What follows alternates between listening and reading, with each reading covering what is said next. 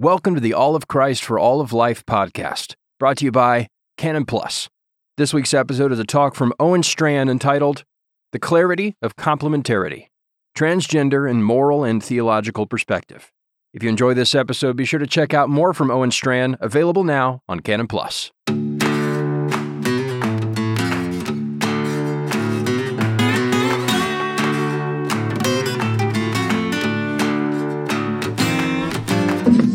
I want to welcome all of you to an evangelical appraisal of transgenderism and gender dysphoria. Thank you for joining us this morning. Uh, we have three presenters and then we'll have a panel discussion after the presentations. We're going to hear from Dr. Owen Strachan of Midwestern Baptist Theological Seminary, Preston Sprinkle, who is recently of Eternity Bible College, but has now moved on to other things. And then Dr. Albert Mohler is going to be sharing in the third slot, and then we'll have our panel discussion. And right now I want to introduce to you Dr. Owen Strachan.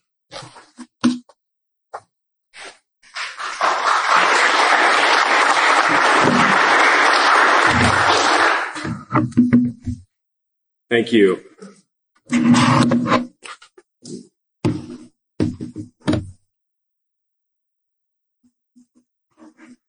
He wanted to watch wrestling. I wanted to watch the Food Network. Seven months prior to my short-lived relationship with the guy who won the battle over the remote, I was a lesbian. My long black hair neatly tied into a ponytail.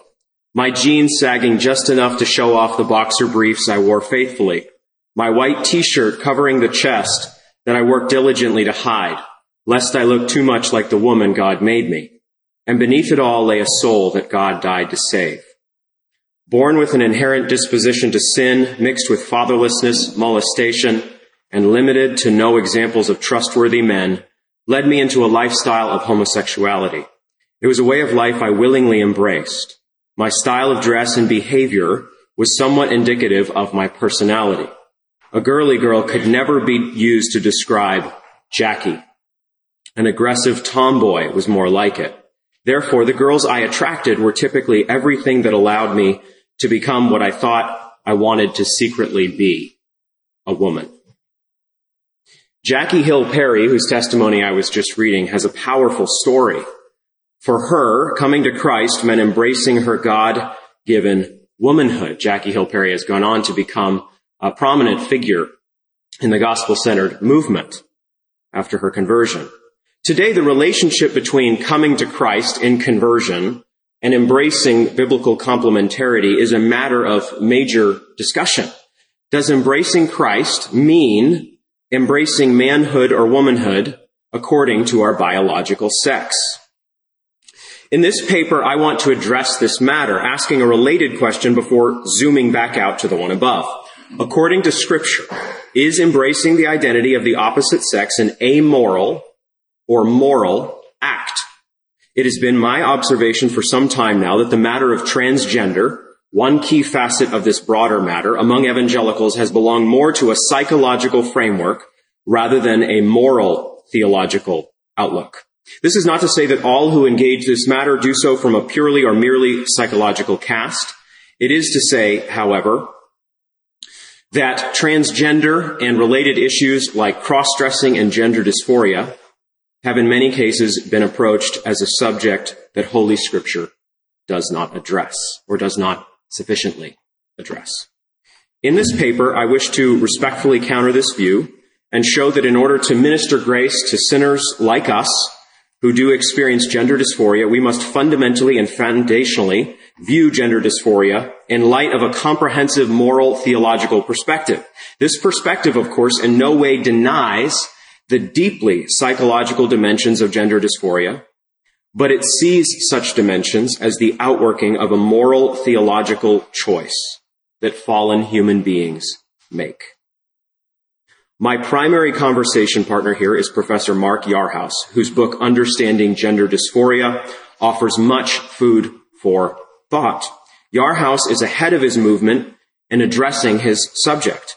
We are thankful, many of us, for his effort to engage this discussion. The counseling experience, for example, that Yarhouse possesses and the compassion that he clearly exudes for sinners like you and me are commendable. I do, however, have some concerns with Yarhouse's model.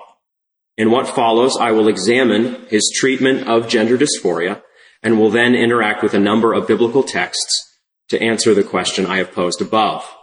It is my hope that this interaction will yield a strengthening of the church's witness and ministry to people who experience gender dysphoria. So the first major section of this paper, how Yarhouse approaches gender dysphoria. Yarhouse quotes Millard Erickson in Understanding Gender Dysphoria on the relevance of scripture in his second chapter. He affirms that scripture is, quote, fully truthful in all its teachings, unquote, and is a, quote, sure source of guidance, end quote, on matters of faith and life. He goes on to cite Genesis 2, 21 to 24, and notes that Christians have historically understood there to be two biological sexes, and gender sexuality is a reflection of that distinction and complementarity seen in the creation narrative. This, in my view, is a sound statement. A bit further, Yarhouse argues that while we affirm two different sexes, we must also recognize that our gender identity and gender roles are often shaped by our current cultural context, such that we need to work to avoid adherence to rigid stereotypes of what it means to be male and female, his language. In discussing how Christians address gender dysphoria through our knowledge of the fall, Yarhouse calls for believers to retain convictions while also offering a thoughtful response rather than a knee-jerk reaction. Again, his language. He goes on to say that our doctrine of redemption leads us to seek to restore one another and to see that God is at work redeeming these experiences, which includes gender dysphoria. Again, in these respects, I am very thankful for his testimony. Agree with it. Yarhouse considers the conservative evangelical approach to transgender to be situated in an integrity framework that calls struggling people back to the sure coherence of God's design. So, for example, what I will offer in this paper would be called by Yarhouse uh, the position of integrity. He introduces also the disability framework, which he sees as, quote, gender incongruence as a reflection of a fallen world in which the condition is a disability, a non-moral reality, to be addressed with compassion, end quote. And he also considers thirdly, the diversity framework. And he takes care to note that Christians will struggle to see either of these two systems as the overarching system that guides their engagement with gender dysphoria. He does say that he sees value in a disability framework that views dysphoria as, in his words, a non-moral reality. So he is staking out ground unmistakably here. The church should, in his view, reject the view that gender incongruence is the result of willful disobedience. For, in his words, this places the blame on the person navigating gender identity concerns. The matter of shame is a controlling concern for Yarhouse. He indicates that people who experience dysphoria often struggle greatly with shame due to the church's expectations. In later chapters, including chapter three, Yarhouse shares that he does not believe that counselees chose gender dysphoria. They have just experienced it, and the ultimate cause is still unknown in his language. He encourages those dealing with dysphoria to consider a range of responses Here's what he says to this point. I quote, different behaviors or dress may not be ideal, but the person identifies the least invasive way to manage their dysphoria so that it does not become too distressing or impairing. This places such management on a continuum from least to most invasive and recognizes that hormonal treatment and sex reassignment could be the most invasive. End quote. Elsewhere, Yarhouse calls for the Christian community to recognize the conflict, he says, and try to work with the person and with those who have expertise in this area to find the least invasive ways to manage the dysphoria. I'm quoting him at length, but I think it's important to quote him at length. I want his perspective to be heard and, uh, and considered by this audience even before I engage his perspective. This is the major position and stance that has been taken in evangelicalism to this point, and so we need to understand it aright. In framing response for churches, Yarhouse points to the need to help people belong to churches, and he says that this process of belonging to a Christian community is messy and much more complicated than many believers know. Accordingly, the church needs to be careful. Quote, even the message of belonging can be lost when a person wants to serve, let's say as a greeter, but is transgender, and others in the church raise concerns about what message is being communicated to the community. After all, he says, many people who know and love Christ have besetting conditions that have simply not resolved as a result of their belief in Christ as their Savior. Yarhouse holds out three basic possibilities for people who experience gender dysphoria. Number one, resolving it in accordance with their biological sex, so that would belong more to the integrity framework. Number two, engaging in cross-dressing behavior intermittently to manage their dysphoria, that would be more of the disability framework. And thirdly, adopting the cross-gender role through possible hormonal treatment or sex reassignment surgery that obviously reflects more of the diversity framework, the third perspective he advocates or, or posits. The church, Yarhouse says, should avoid rigid stereotypes that reflect cultural concerns more than biblical concerns.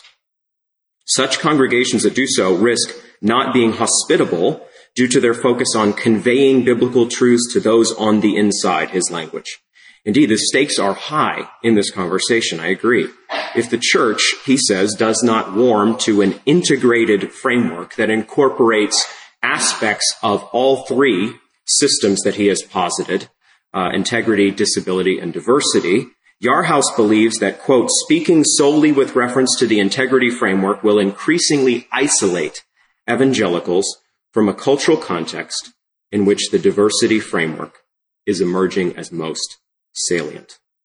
In the end, Christians can benefit from valuing and speaking into the sacredness found in the integrity framework, the compassion we witness in the disability framework, and the identity and community considerations we see in the diversity framework. We now consider, in response to Yarhouse, who I've quoted at length in order to be fair and to frame the discussion, a synthesis of biblical texts on the sexes that I think bear on this matter of transgender, the, the view that one's biological sex and one's gender identity do not necessarily match up. And so one is able and even called to take steps necessary to ensure that one's gender identity uh, is truly expressed regardless of what one's biological sex may be. We are going to look at several biblical passages that in some way bear on this discussion in my views. This is now my perspective, my response and interaction with Yarhouse. First, we see that God makes male and female in Genesis 1:27. I read from the sacred text. So God created man in his own image. In the image of God, he created him. Male and female, he created them. This passage means that manhood and womanhood are essential properties. We do not see them as fluid, but in fundamental terms as fixed. This is reinforced in Genesis 2, where the Lord personally and specially forms the frame of the man and the woman. Of course, the fall of Genesis 3 distorts our understanding of sex and sexuality. That very much needs to be said. Nonetheless, the design of God in the early chapters of Genesis forms our understanding of what we are called to be in Christ as men and as women. Simply put, we do not understand manhood or womanhood outside of these foundational chapters of scripture. We cannot. We cannot know what we were created for we cannot know what God's design is outside of Genesis 1 and 2. We are simply biological accidents. But if we embrace Genesis 1 and 2, we see that there is tremendous intentionality, purpose, and design. You could almost say intelligent design in the creation of the man and the woman. Second text we need to consider. God forbids cross-dressing in the Old Covenant law. Deuteronomy 22, 5. A woman shall not wear a man's garment, nor shall a man put on a woman's cloak. For whoever does these things is an abomination to the Lord your God. Yarhouse comments here. The passages from Deuteronomy are certainly important, and we can see different ways in which we might understand them. We can also see, he says, that even where we might demonstrate some restraint and caution, we see a reaffirmation of gender distinctiveness that Christians would want to understand and support. I close his comments. In response, I think Yarhouse is right. We do see a reaffirmation of gendered distinctiveness. I would add some comments of my own here. We are no longer bound by this prohibition of the Old Covenant law. But we do recognize that this passage reveals to us the moral will of God. And it shows us that cross-dressing was not an amoral matter in the days of Israel. No doubt, men and women experienced the desire to put on the clothing of the opposite sex in ancient Israel. Thus, we can conclude that gender dysphoria, and by extension, I suppose, if you want to play it all the way out, transgender are not new realities. This is not a new condition. In fact, gender dysphoria is an ancient condition, and it owes uh, to Genesis 3, not to Genesis 1 and 2, but to Genesis 3, to the fall of Adam and Eve. Ancient Israel recognizes a category for those who cross-dress, or to use different language, gender bend. Uh, those who experience, we would say in the most precise terminology, gender dysphoria. People in ancient Israel clearly experienced this condition. We note that, of course, there is no real reason given why people experience gender dysphoria in ancient Israel. Nothing is listed out here. There, there is not any approach uh, detailed for us by which we think through this issue we recognize fundamentally that with numerous other sex-related prohibitions in the Levitical law, in the Deuteronomic law, there are two major competitors around the area of sex in the ancient Near East. To condense a number of ancient religions into one, there is a pagan vision of sex and human sexuality, and there is a divine vision of sex and human sexuality. The pagan vision of sex has no mooring. It has no real basis. And so one does with the body whatever one sees fit. And of course, this includes all sorts of sexual behavior, homosexual behavior included. There is a divine vision, secondly, given us in scripture by God. And that divine vision does not include any opportunity for sexual expression or uh, gender identity, we would say in modern terms, that does not conform with the pattern of Genesis 1 and 2. God has created men to present themselves as men and women, um, or God has created men to present themselves as men. That was a confusing statement, and women to present themselves as women. The whole presentation just collapsed with that very sentence. you got your money's worth, didn't you? If you want to read more, by the way, about uh, a pagan understanding of sexuality as opposed to a Christian one, even an ancient one, Peter Jones has done pioneering and very important work on these matters. The ancient Israelites glorified their maker, in other words, by their personal presentation. Uh, representing oneself in dress, in the style of one's appearance, was a matter of obedience to the law and glorification of Yahweh. Uh, that's not too strong a way to say it. In fact, any other way of saying it would soften the picture given us in scripture. You are to receive your manhood or your womanhood as a, as a divine gift. And you're to then go on in life to portray that manhood or womanhood to the glory of your maker. Jason DeRouchie of Bethlehem Seminary in Minneapolis says it well on this point. He has a great article on Deuteronomy 22.5 for the Journal for Biblical Manhood and Womanhood from last year. He says this, those born boys, in light of this passage, are to live and thrive as boys, and those born girls are to live and thrive as girls.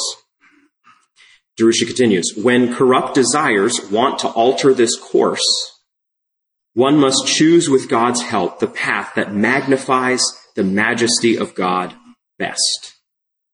And that path is defined in Deuteronomy 22, 5. As I continue here, Deuteronomy 22 is based off of Genesis 1 and 2. It is not a random out there prohibition that pops up in the Levitical law that has no tie to any other matter in the Old Testament witness. It is based directly off of Genesis 1 and 2. There is no reason for this command outside of the original design of God, and thus it is why cross-dressing is labeled in the strongest terms any sinful behavior can be in the Old Testament an abomination to God.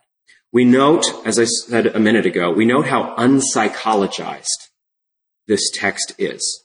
Doubtless, as I say, gender dysphoria is not new. It is not a modern condition. Understanding in psychological terms, gender identity does not mean that we are the first generation to recognize people experiencing what we call often gender dysphoria. This is an ancient condition. The Israelites, we conclude here, were not to treat cross-dressing as anything but sinful.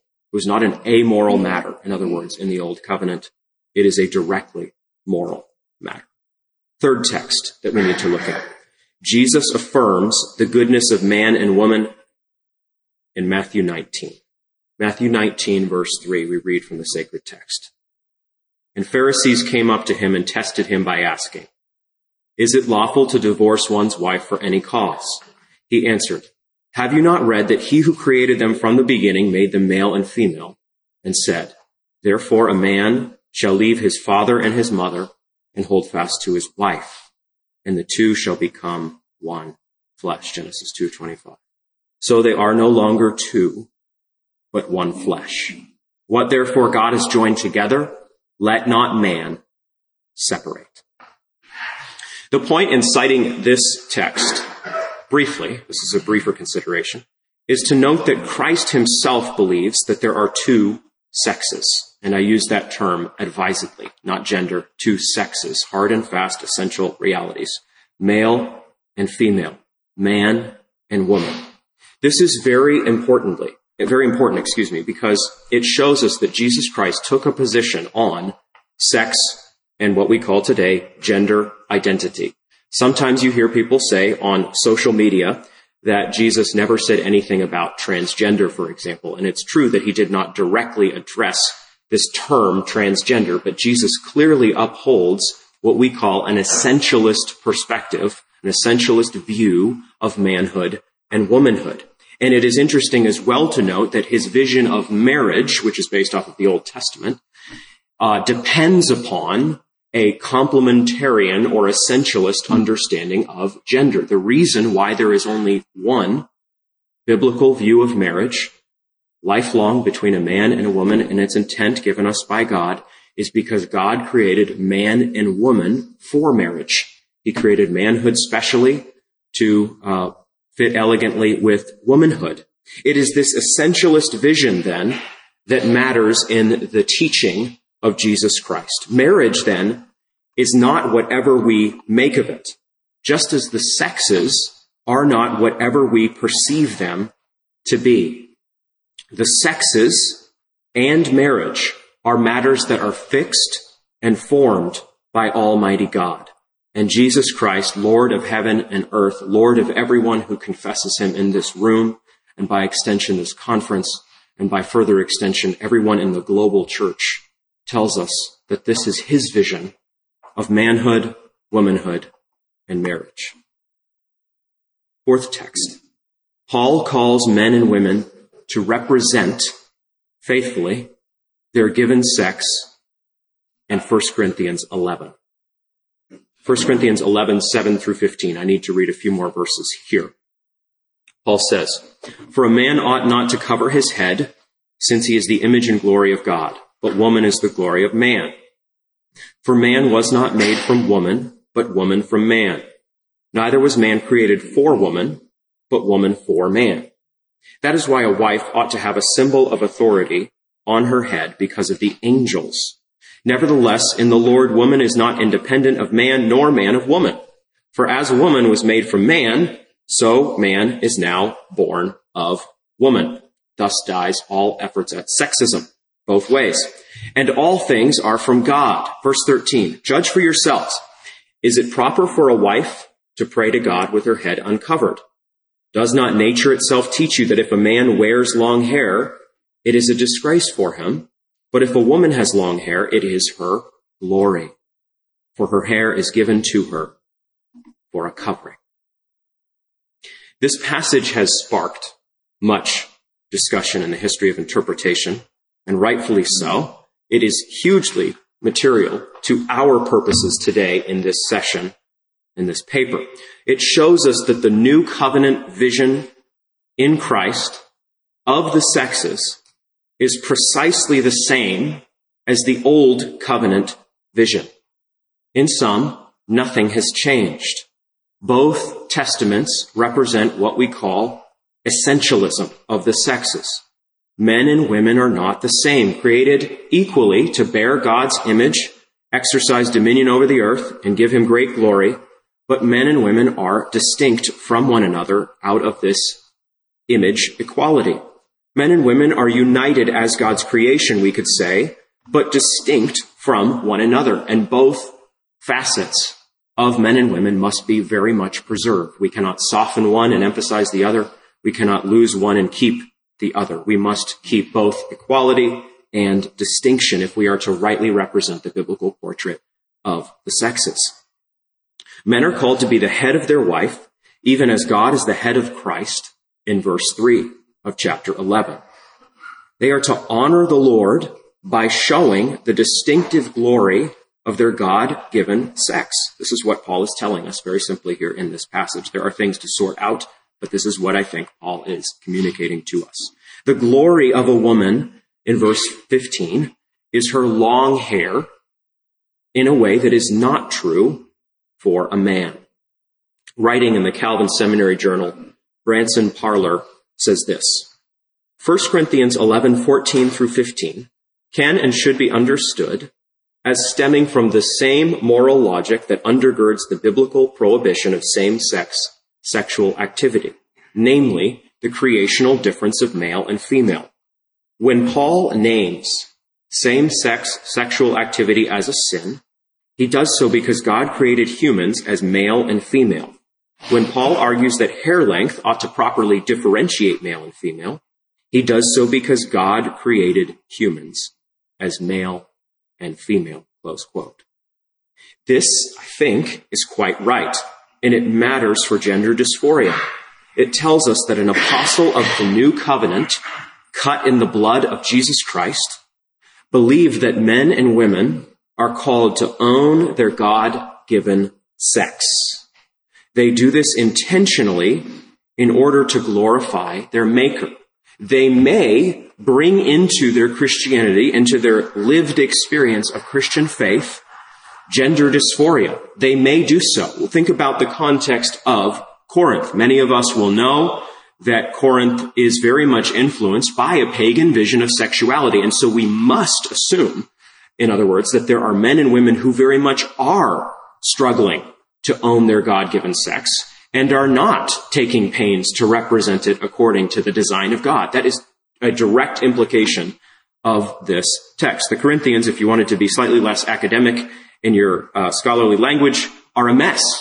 They're a mess when it comes to gender and sexuality. And the apostle Paul is attempting to call them back compassionately to the beauty of God's design. In other words, this is a context that parallels our own. We sometimes hear today, we sometimes lament that things are worse than they have ever been. No doubt we are not in a happy place when it comes to our society's vision of sex and sexuality, but we also take pains to note that Corinth was no uh, Sunday school factory for Christians either. And many people, it would appear, who were coming into the church struggled with what we would call gender dysphoria, struggled, in other words, to own, to wrap their arms around biblical sex and sexuality. And so the apostle Paul calls them back to the biblical standard, calls them to own and represent faithfully their God-given sex. Contra what you may have heard then, to be a Christian is not to lose your sex, your God-given sex, manhood or womanhood. It is to receive it as a gift, to treasure the manhood or womanhood God has given you, to treasure it, to honor God by owning it in a spirit of thankfulness, modesty, and joy. Biology is destiny. Manhood is a gift. Womanhood is a gift. These are enchanted realities. This is what I'm trying to say to you. This is counter, this presentation that I'm offering here from the scripture is counter to what Yarhouse tells us about using the Bible on matters of gender dysphoria.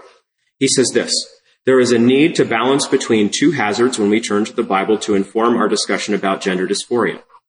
The one hazard is to look to scripture for answers it is not prepared to provide. The other hazard is to fail to critically reflect on the sociocultural context in which we live and make decisions about gender identity and dysphoria. I do agree with him here that we must critically reflect on our sociocultural context, but I would disagree that scripture is not prepared to provide answers to this matter of gender dysphoria. It is true that walking with people through gender dysphoria is going to take great care. It is it is going to be messy.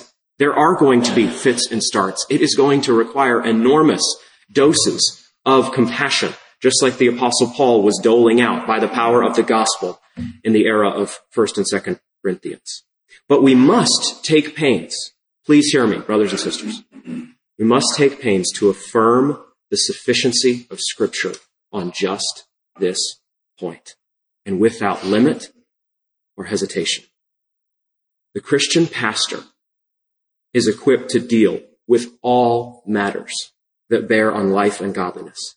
And the scripture is what equips him. 2 Peter 1 3 tells us that it is through knowledge that we possess all that we need for life and godliness. Knowledge of Christ, knowledge that bears on the scriptures, comes from the scriptures. 2 Timothy 3.16 reminds us that all scripture is God breathed and useful for teaching, training, rebuking, and instruction in righteousness. This is not, as I said, to say that this is not a complex matter, that there are not deep factors that will play into the experience of gender dysphoria. There surely are. But our point is to note this.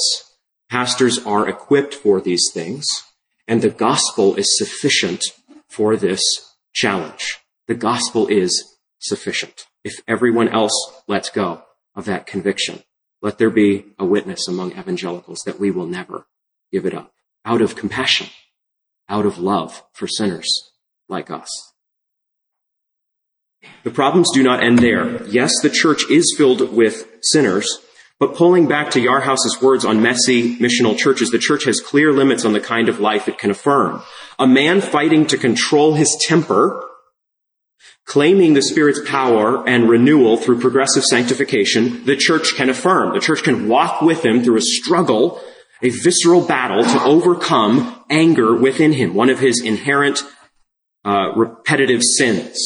But a man beating up a neighbor per week, leaving them a bloody mass on the ground, a man attacking visitors coming into the church building on a regular basis, it cannot affirm if you have a greeter who repeatedly attacks people and beats them up UFC style, you have a problem on your hands. You have a matter that has to be dealt with. And the man who is engaged, who's locked in this behavior, cannot excuse his behavior by saying, uh, well, I'm messy. I'm broken. 1 Corinthians 6, 9 through 11 makes very clear that the Corinthians had left their sinful identities behind. Yes, they struggled with indwelling sin, with the old man pulling at them, but nonetheless, they used to be sinners in terms of identity. They no longer were. They had made a break with their sin, a fundamental break that, that uh, is symbolized by effectively turning away from it and walking uh, away from it. Surely, we exercise compassion and tone and demeanor and conversation when we counsel people experiencing gender dysphoria, but we mark this as well. Truth and compassion are by no means distinct. Truth and compassion are one. They kiss. If the scripture speaks against a behavior, we are compassionate if and only if we speak against it. We must unfold the glory of biblical anthropology for fellow sinners, showing them that we believe that humanity is an enchanted, though fallen creation of God. I'm writing a biblical anthropology for B&H academic right now that is attempting to play out that theme. Sinners like us bear God's image. They are fearfully and wonderfully made. But sin has killed them spiritually and they need the grace of Christ, which is freely offered them. All this is truth. All this is compassion. To encourage people experiencing gender dysphoria to cross dress if need be, as Yarhouse allows, is to lose sight of the biblical testimony. It is to lose sight of 1 Corinthians 11. It is also to lose sight of the power of the gospel of grace. I do not mean he intends to do this, but I fear he does. Grace does not pristinate the flesh. Grace is a new principle. It is a new, non-natural principle. Christ in us, bringing us back to God's design. That's what God does through his grace. He brings us back to his design, not to the flesh, but to his plan. Here we note how curious transgender language can be. We are told that it is wrong to emphasize essentialism, but transgender, mark this, transgender identity actually depends upon essentialism. It stands for the view that I have a fixed sex, and it is not the one that my body represents. It is a different fixed sex. And so I should take steps to own my fixed sex, which is not in accord with my biology. In this way, we see that Christianity and transgender both hold to essentialism, but only Christianity promotes the biblical form of it. You do not remake the sex God has given you to become the sex you should be. You embrace the gospel of Jesus Christ as a sinner, and God brings you back to the beauty of his design. We are commonly told today, rounding to a close in this presentation, that transgender individuals cannot help themselves, but here too we note a major inconsistency in the logic of transgender. The whole identity is premised on change. Christianity argues that we must change as well, but the change that is needed is not a departure from our biological sex, but a gospel embrace of it. The gospel and manhood and womanhood are directly related. It's not that we become an androgynous Christian person through Christ. It is that we become a gospel loving man or a gospel loving woman, giving God much glory by the power of Christ. The desire to overhaul one's body and one's gender expression is not a problem isolated from a lack of faith in Christ. Rosaria Butterfield and others have made this point well. It is sin that leads us away from Christ. It is a lack of Christ that leads us to reject all of God's goodness, including his design for humanity. It is Christ that we need, not a counseling session with our gender matters first and foremost in view. We first and foremost need Jesus. Gender dysphoria may proceed from a range of fallen experiences and behaviors. We must say this. Though we should carefully and compassionately probe the background and narratives of those who face it, we should also recognize that finding the root may prove difficult in some cases. Wherever we can, we unspool what people are experiencing. But our counsel to people who struggle with gender dysphoria is not merely psychological or emotional. It is preeminently moral and theological. To resist God's good design to move out of step with God's gift of our sex is to dishonor and disobey God. So, we believe in change. We believe in hope. We believe in redemption to the uttermost. We believe in God's design. As evangelicals, we must never give it up, no matter what the culture says. The culture would have us give up every facet of our doctrine if we would. If we have been taught to minimize the gift of God's design, we must recover the biblical witness. We must repent of lack of fidelity to God and our lack of joy in his creational blessings. In conclusion, part of my embracing masculinity and rejecting femininity was my own way of protecting myself from pain, Jackie Hill Perry says. Pain that I believed men were capable of subjecting me to. You cannot read her words without profound compassion. After all, that's what my father did to me. That's what I saw men do to my mother. That's what I witnessed my guy friends do to the women they claim to love. All I knew of men was that they used their manliness as a means to inflict pain. And us women, us weak beings, were target practice. Here is the conclusion to her story, the happy conclusion. After becoming a Christian, she says, I haven't been on this journey for too long and it has definitely been a difficult one, but God is faithful. He has sent me a husband who is not a lover of wrestling, but a basketball fanatic. Good for him. Who doesn't fight with me over the remote, but humbly offers to watch Food Network with me. Wow, what a guy. He leads me in humility in the small and large things of life. God has given me a daughter, Eden, who is slowly bringing out the gentle parts of me, Jackie says, that I tried for so long to hide. I am a Christian, a wife, a mother, and a woman who is being made strong in her weaknesses and I love it. A testimony like this scarcely needs elaboration. It is a witness to the goodness of God, the power of grace, and the compassion of complementarity. Thank you.